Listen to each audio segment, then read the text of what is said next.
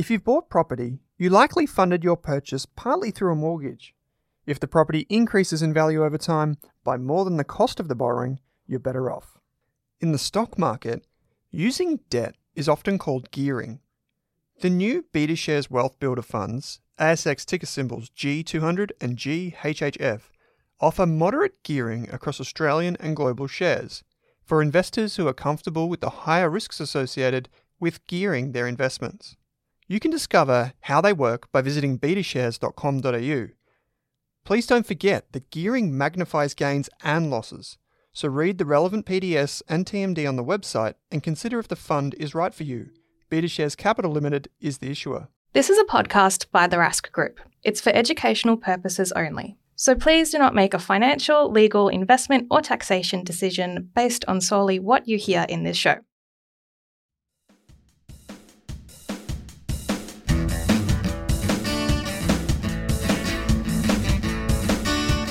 Welcome to the Australian Property Podcast. We're on a mission to be Australia's most trusted property podcast. I'm Owen Rask, founder of the Rask Group. I'm Pete Wargent, author and buyer's agent. I'm Amy Lenardi, and I am a buyer's agent. I'm Chris Bates, ex financial planner and mortgage broker. Together, we'll take you through every step of your property journey from first home buyer to decades of property investing.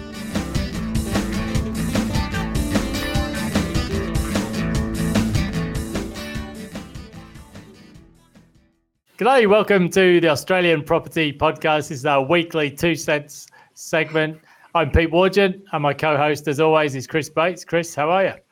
Life's good, Pete. What's um, what's been happening over there, mate? What's uh, what's news?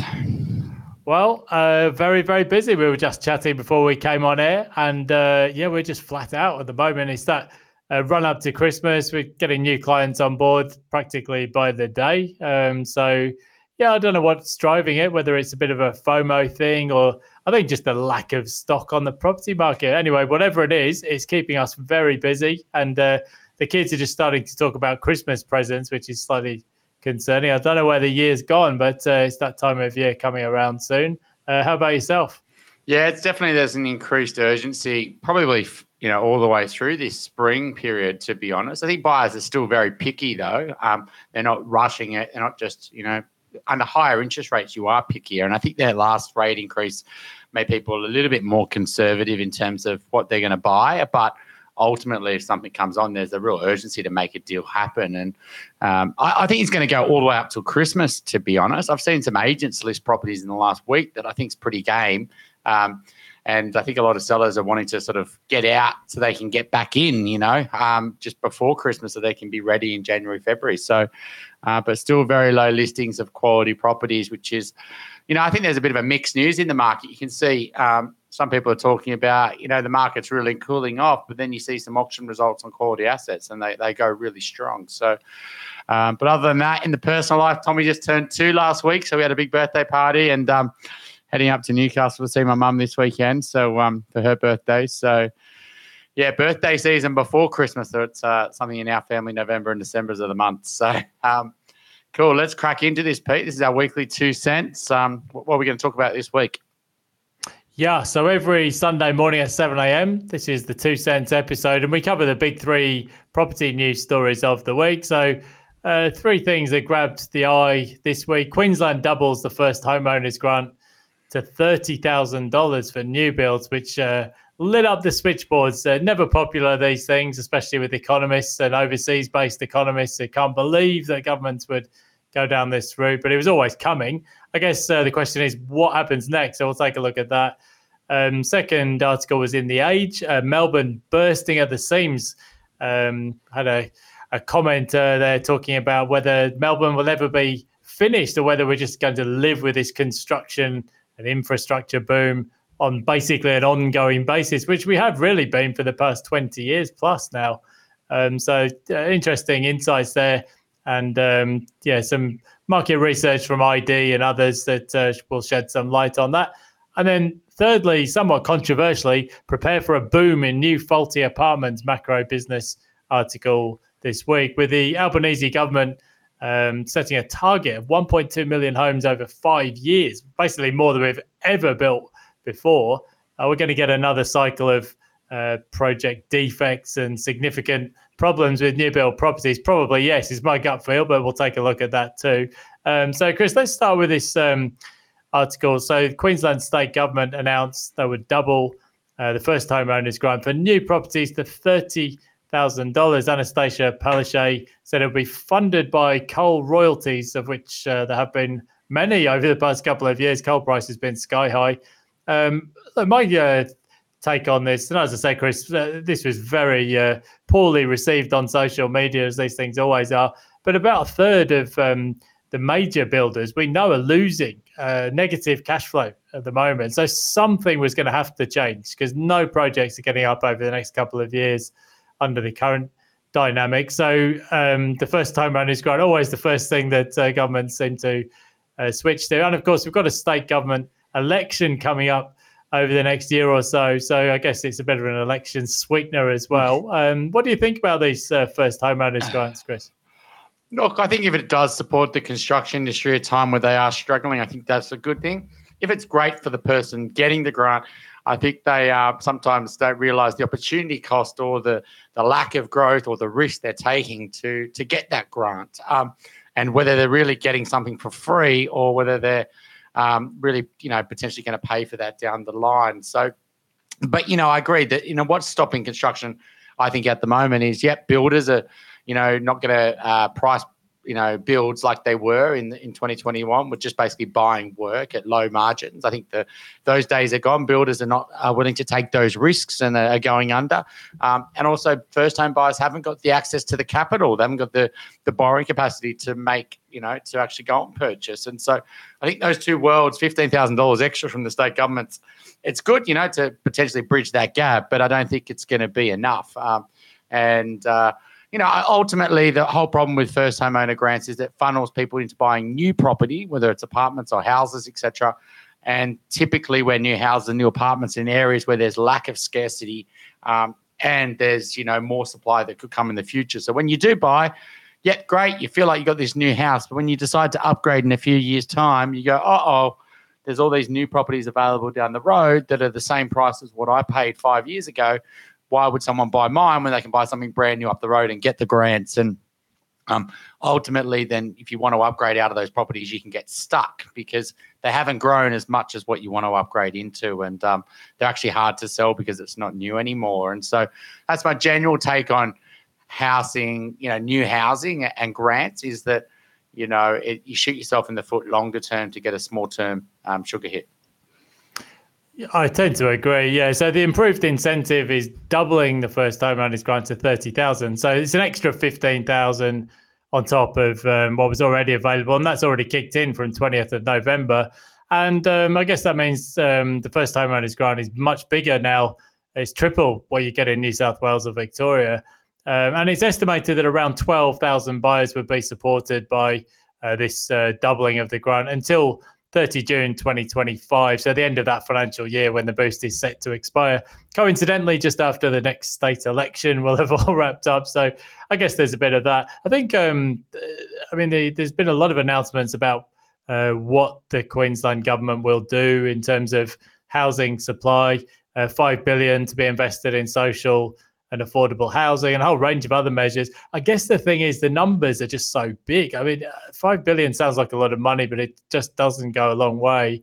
And um, yeah, the numbers just um, of applications uh, for public housing it's over fifty thousand people now um, for Queensland, and uh, that over twenty five thousand applications that uh, relates to. And uh, I mean, th- there's been a whole range of announcements from Palaszczuk over recent weeks. Um, this week, they said they've acquired the Park Hotel in Brisbane, 84 rooms, uh, to be used for homeless accommodation, which is great. Don't get me wrong, but I think when you sort of look a bit closer at this stuff, well, it's 84 rooms, but it's actually been used for homeless accommodation anyway by the government since 2021. So it's not actually adding to this, you know, the housing supply.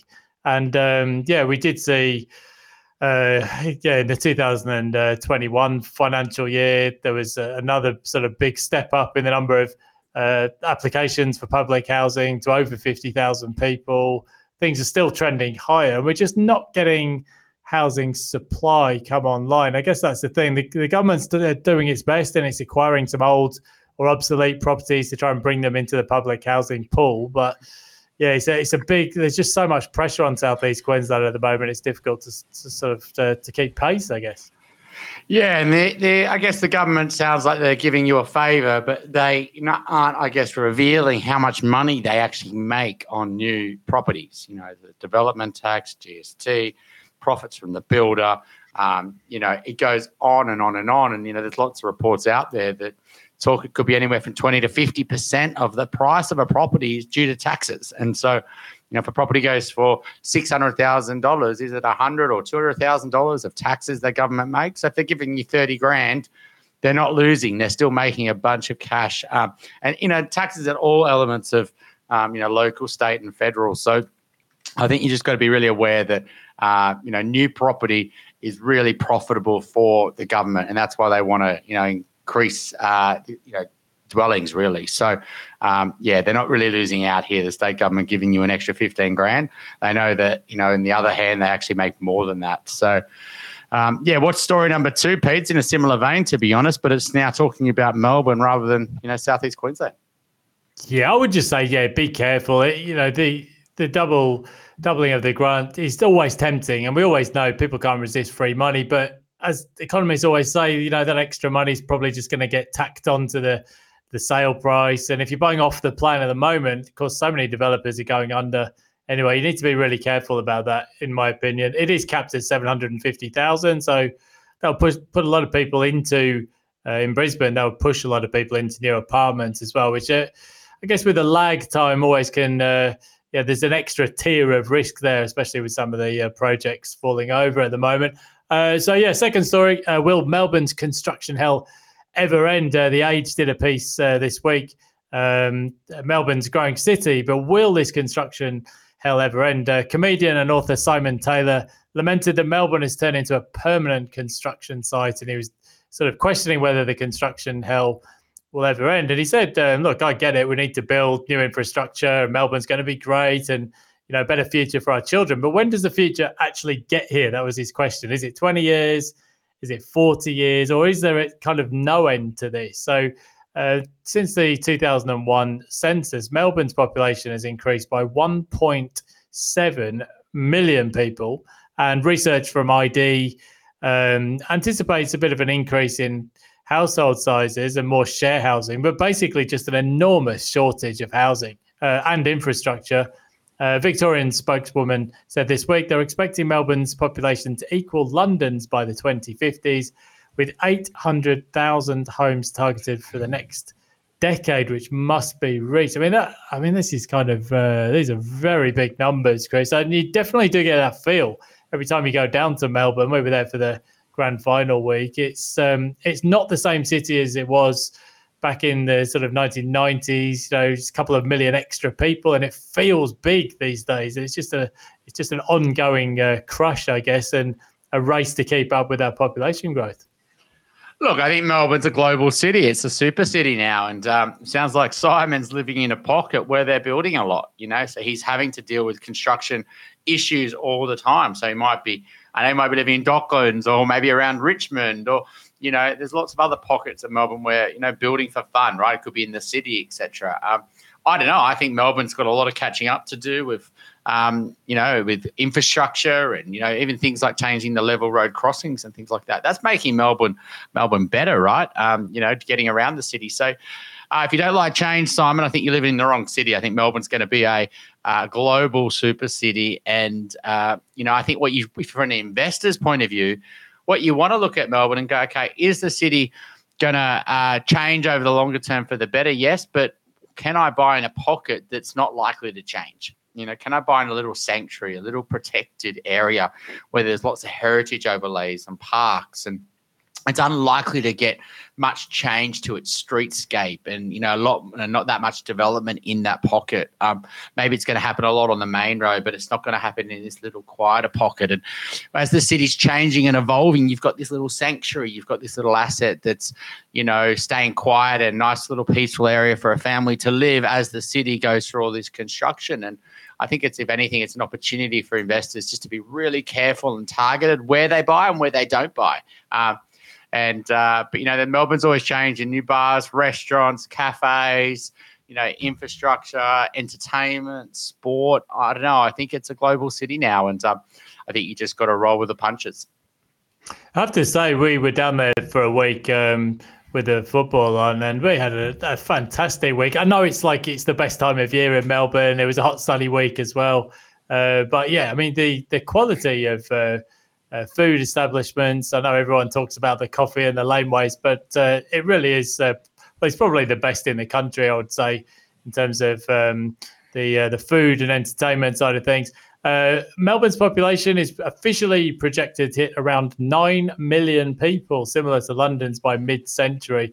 But yeah, I guess the the flip side to that, City of Melbourne projections have showed there's currently a shortfall of five and a half thousand affordable homes in the municipality and a figure that's going to balloon out to over 23,000 by 2036. So, uh, yes, it's certainly uh, and definitely on the sort of social and affordable housing side of things. It just seems to be uh, governments are passing the buck on that side of the equation now. They're expecting uh, the private sector to deliver nearly all of the new housing, and there's very little appetite for governments getting involved now, it seems. And I do um, wonder. We were talking over the past couple of years about build to rent being, you know, uh, one of the sort of solutions for uh, the housing shortage. But I guess the the thing with uh, it's one thing when interest rates are at zero percent and everyone's looking for a return on their money, but um, yeah, we've seen the sort of risk-free rate has been nearer five now, and it's, suddenly it's not so attractive to get into residential property, and maybe a lot of those projects won't come to light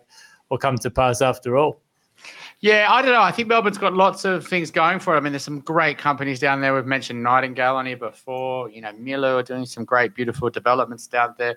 There's lots of, um, you know, in that sort of, you know, inner ring sort of city suburban life that people are creating you know apartments that really are targeted to you know social housing you know those those companies are doing a bit in that space to uh, more affordable to you know the family market instead of houses. You know these are little communities that you know families do want to live in rather than the old the old high density you know, uh, put it up as cheap as you can, and it really targeted investors, right?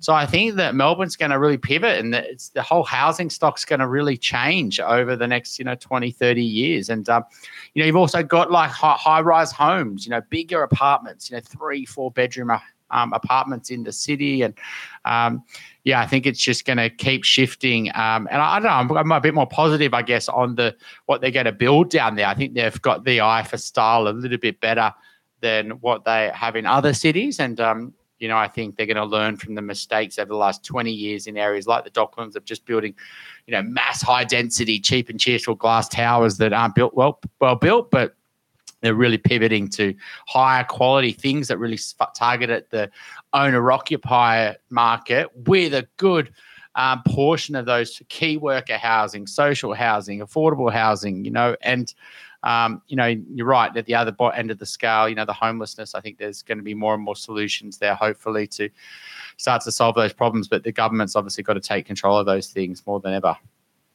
That's partly a function of actually building for local buyers. Again, I think in the last cycle, so much stuff was sold to offshore investors, mainly from China. Um, and maybe um, yeah, the developers sort of largely felt they could build almost anything and get it sold for a period of time there, and stuff that wasn't really designed that much for the local buyer or renter. But I think that's changing a bit this time around because the bulk of um, new builds are actually being bought locally again, and you know people have a slightly different expectation of what they might uh, look to get. Now, Chris, this sort of rolls almost precisely into the third story MacroBusiness prepare for a boom in faulty apartments. Last decade saw a record number of apartments completed across Australia, most of which were high rise. But the boom in high rise apartments has brought with it, quote, a multitude of costly construction defects, including flammable cladding, cracking, water leaks, and balcony defects. And it's cost owners and state governments a fortune to repair. Building regulation consultant Bronwyn Weir warned that thousands and thousands of apartments have serious defects in their buildings. The problem is enormous. New South Wales Strata said around 40% of new apartments have significant defects. So, Chris, the Albanese government, which I noticed is actually now behind in the polls, according to Roy Morgan Research, so it hasn't been a great 18 months for them. Implications here, though, um, with their 1.2 million homes target over five years, we're going to have to build at a faster rate than we've ever seen before. And that's at a time when I certainly know in southeast Queensland and around Brisbane, there's just so much in the pipeline in terms of infrastructure. It's taking a lot of the uh, resource and materials and tradies away from the residential sector. Um, so it's going to be difficult, to say the least, to get anywhere close to a 1.2 million homes target. And almost there's potential risk here, or I suppose incentive, to build stuff as quickly as possible, as cheaply as possible, and uh, in the last cycle, as we know, there's a number of high profile projects, Mascot Towers or the Opal Towers. You know, those are the high uh, profile uh, building failures. But there was a lot of defects, I, I, guess, last time around, Chris. Yeah, I mean, I think um, thinking about New South Wales here, David Chandler a few years ago got appointed to the building commissioner, and um, that sent shockwaves through the construction industry. And he's been, a, I guess, the the white knight on the horse, sort of changing the sector. And I mean, even yesterday, I believe he got some more powers in terms of making sure that builds um, have to be finished before um, people move into them because you know a lot of people did actually get forced to settle on off the plan or new houses and they'd fix the defects after they moved in and um, I believe they're getting you know 400 inspectors or something from the office um, from the fair trading that are moving to the commissioner and you know I do I, I think it's going to be developers um, the issue they're having is maybe not just getting this projects to stack up, right? You know, the the CAS can their buyers borrow enough money so they can make a profit on doing the builds, and um, you know, and and at the moment the borrowing capacity is really holding them back. You know, you saw Shane Elliott at the ANZ basically come out. He's been quite vocal on this and on a regular basis that you know the you know people in the market now is just people who are rich. You know, people who are on high incomes. They're the only ones, and we're creating this inequality warfare and the tightness on the borrowing capacity is really affecting, which is right, and that's affecting inequality, etc. So, I think that you know you're going to see this pressure to relax borrowing capacity, which is obviously in the bank's interest, but that's also what the construction industry need to make projects stack up. Um, I think there's enough demand for them. You know, uh, you got a rental crisis, you got a housing affordability crisis. There should be this real um, demand for builders, but builders have got this huge increase in costs, whether it's materials or labour. Um, and like you say, Pete, a lot of that's coming from government spending. Hence why the government's pulled the, the pin on lots of roads and things like that that weren't as urgent as they, they have to do them right now. They can probably delay them a few years. Um, and so, uh, and things like this this grant to support the residential construction industry. So, I don't know. I think I don't think they're going to be uh, you know, even things around building warranty, and you know, I think it's you know, we're not going to go through that same. Let's just build them up as fast as we can. I think in the last couple of decades, um, and I think people like David Chandler is going to be leading the way. Hopefully, so yeah. So, parliamentary inquiry in New South Wales uncovered serious structural defects in recently built apartment complexes, and this year, New South Wales Fair Trading has issued more than thirty rectification work orders uh, back to the MacroBusiness article, engineer Leith Dawes warns that purchasing an off the plan apartment was like a game of Russian roulette. In July, 276 apartments in the inner west vicinity complex in Sydney were forced to pay 50 million to rectify building defects. So I guess one of the things that caught my eye, Chris, because I used to live in uh, in Pyrmont in Sydney, and that was um, the One Central Park apartment complex in Sydney, not a million miles down the road there um, towards the university, is now riddled with defects only a decade after construction was finished. The building was once renowned as the world's best tall building. So, um, famously, they had all this sort of um, sort of green approach with the plants and things. And uh, yes, it's been reported that um, urgent safety repairs are needed. A planter box fell onto the footpath last year. Flammable cladding has been discovered on the walls and uh, structural engineers are beginning to assess the safety of hundreds of other plants lining the walls and da da da. the article goes on. It's just interesting to me because this was like a flagship development that I mean, it looks spectacular, but it makes you wonder if even you know the these sort of uh, award-winning complexes can be riddled with defects within a decade. That you know that you just don't know. I suppose if you're buying something off the plan, um, you know, you, you've the, the risk of teething issues. I suppose is always going to be there. Exactly, and trying to get out of something once it's got issues is a real nightmare. So you know, when you buy into a building that's 40, 50, 60 years old, doesn't mean there's not problems, but at least you're more likely to be aware of those problems. And, um, you know, they're usually in the minutes. They usually take many years for people to get the sinking fund up to do the repairs. And um, you're just much more aware of what's happening in the building. If it's been around for a long time, the issues are being found out. When you buy new, or even near new, some things can pop up. And building warranty insurance in the past haven't really protected the bigger buildings. And um, once that's in the minutes, when people know about it, then you try to sell that apartment, and people are like, well, I'm not going to buy it because I'd have no idea what I could be liable for in a few years under a special levy to fix the problems. And I agree. Once uh, that that Central Park complex is amazing to look at, um, and but we've had clients who have owned properties in that building and other buildings around there that are part of the same complex, and um, their return from a growth point of view has been very, very minimal, if at all. Um, sometimes we've actually lost money on these apartments. Um,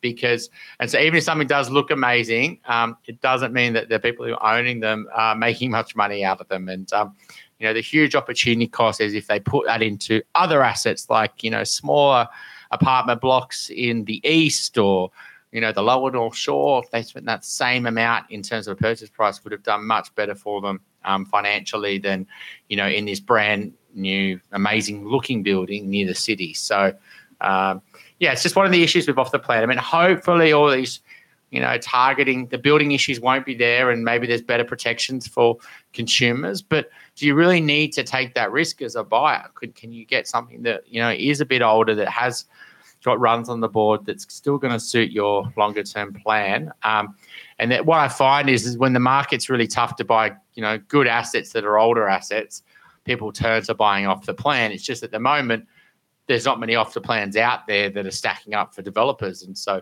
um, but I think the demand's there because a lot of buyers are frustrated trying to find something for their their family.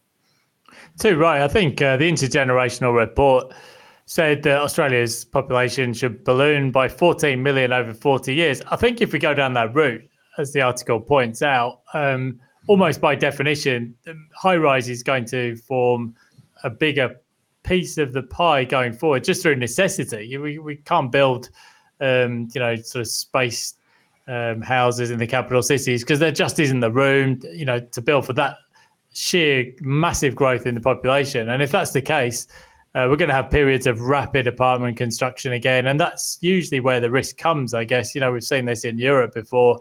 When you get a construction boom and builders are flat out, they're stretched um, across various projects, and uh, costs are blowing out, and all of those kind of things. Well, that's you know that's where you get a risk of um, high volume of lower quality properties being delivered to the market. And uh, I guess, um, yeah, all of the forward looking indicators for construction have just collapsed, I guess, you know, building approvals, commencements, um, uh, loans to buy or construct a new home. Everything's a decade low. So we're going to go through a lull, but at some point in the next two or three years, it's going to rip higher again. And uh, I guess that's when the risks um, can emerge. And yeah, I guess that's also what the Queensland state government is looking to promote, I suppose, by doubling the first homeowners grant is to try and get some more of these projects out of the ground. So, yeah, caveat emptor, as they always say. Now, Chris, we're not a million miles away from uh, going into hibernation over Christmas now. Um, it's, you know, it's, where are we? Third week of November.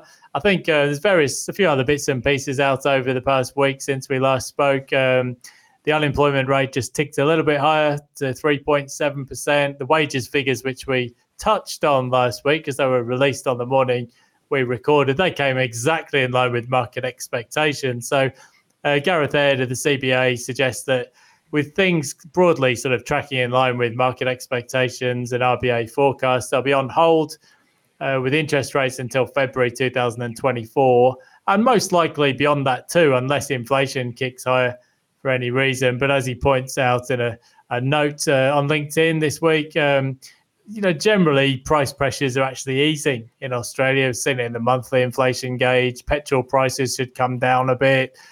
Uh, most of the business surveys seem to show things gradually improving. So it looks like the RBA might be hibernating for a few months. Um, and uh, when do things start to wind down normally in the housing market, do you think? I suppose it's a bit different in various parts of the country.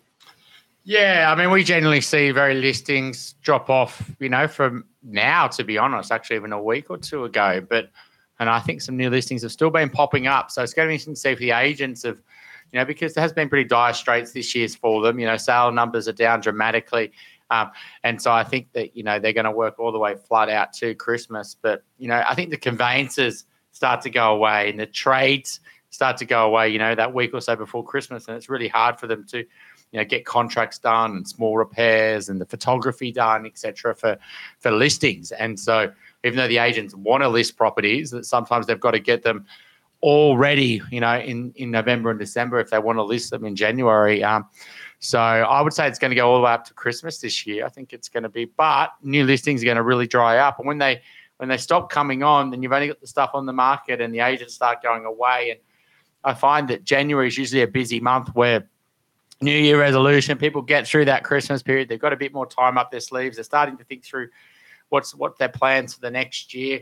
They know, oh, we've got to get out of our re- investment, you know, our rental by June, or we really want to buy. Let's actually get into the market now. And um, I think January is usually quite busy for us as brokers because people are getting ready um, for that February time when listings start to ramp up again. And um, yeah, I imagine that's going to be the case coming into you know next year.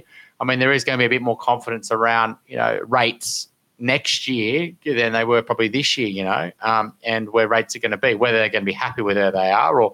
But I think that you know people are going to be a bit more confident they're not going to go up another four percent, um, and there might be rate cuts next year. Do we want to get it in before the rate cuts come? So that would be my take over the next couple of months. Is it's full steam ahead till Christmas. You know, um, still buyers are out there. I don't think they're deterred by the the one interest rate increase this month. Um, and they're going to be getting themselves ready for that February timeframe in January. The one thing that markets always hate is uncertainty, and when interest rates were going up so rapidly, nobody really knew where the end game yeah. was going to be. But it it does feel like now that um, at least there's some sort of more certainty about where things are going to peak out. One of the things I have noticed is people just saying to me, under no circumstances am I going back into the rental market. Um, you know, normally it's quite common in Brisbane. You know, we see people sell somewhere. You know, they're just quite happy to rent back from the new owner for a while or just take it easy. But at the moment, nobody is going into the rental market because, well, rents are sky high and uh, there's just no availability of stock. And so people are not so willing to sell for that reason. Um, they really they're wanting to sort of uh, sort of rotate from one property to the next, and nobody wants to go back into the rental pool at the moment. So yeah, and it's been a weird sort of two or three years. So uh, the, the normal seasonal trends might not play out, as you say. Could be people staying active all over the Christmas and New Year period. Um, but yeah, certainly the auction campaigns tend to drop away uh, fairly soon. So uh, yeah, be an interesting uh, few weeks ahead. And um, yeah, we'll just be checking out the AFL draft this week to see who the Brisbane Lions are going to end up with for this season. What have you got on for the weekend, Chris? weekend up in Newcastle. So uh, a bit of rest and reprieve with the family, helping out with the kids, and um, you know, a four-year-old birthday party. Of one of my good mates. So uh, yeah, dad life here. So look forward to having a good chat next week, Pete. And if you're not on Pete's blog, check it out. Best blog in the country. And um, if you're looking for any mortgage advice, absolutely check down in the show notes. We've uh, I don't know, be three, four hundred people have now come through the Rask podcast to our business. So we'd absolutely love to um, have a chat. Sounds ideal. I was just in Newcastle only a few weeks ago with the Rask Roadshow. I always love uh, booming city, and it's always great to see how things are progressing. So have a great time, Chris, and we'll chat next week. Talk next week. Thanks a lot.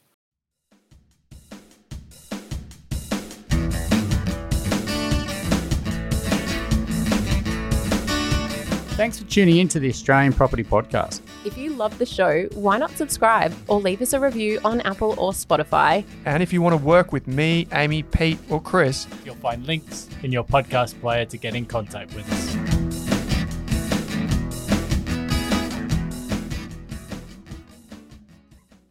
Thank you for listening to this episode of the Australian Property Podcast. We're huge advocates of getting the right advice at the right time from the right people. That's why it's important to understand that this podcast episode contained general financial information only. It is not designed to be specific or personalized to your financial, tax, or legal situation. With property, the check sizes are pretty big, so it's important you get advice from a licensed and trusted professional before acting on the information you hear in Rask podcasts.